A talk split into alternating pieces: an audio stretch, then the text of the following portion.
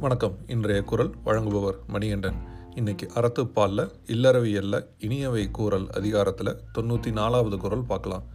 துன்புரு உம் துவ்வாமை இல்லாகும் யார் மாட்டும் இன்புரு உம் இன்சொல் அவர்க்கு. எப்போவுமே மற்றவங்களுக்கு இன்பம் கொடுக்குற மாதிரி நல்ல சொற்களை பேசுகிறவங்களுக்கு எப்போவுமே துன்பத்தை தரக்கூடிய வறுமை வராதுன்னு சொல்கிறாரு எப்படின்னா மற்றவங்க கிட்ட நாம் அன்போடு பழகும்போது நாம் எப்போவுமே அவங்க நல்லதுக்காக நல்ல சொற்களை மட்டும்தான் பேசுவோம். அப்படி இருக்கும்போது நமக்கு ஏதாவது உதவி வேணும்னா நம்மளோட நண்பர்களும் சொந்தங்களும் தயங்காமல் உதவி செய்வாங்க. அதை தான் இப்படி சொல்கிறாரு மீண்டும் குரலை பார்க்கலாம். துன்புரு உம் துவ்வாமை இல்லாகும் யார் மாட்டும் இன்புருவும் இன்சொல் அவர்க்கு.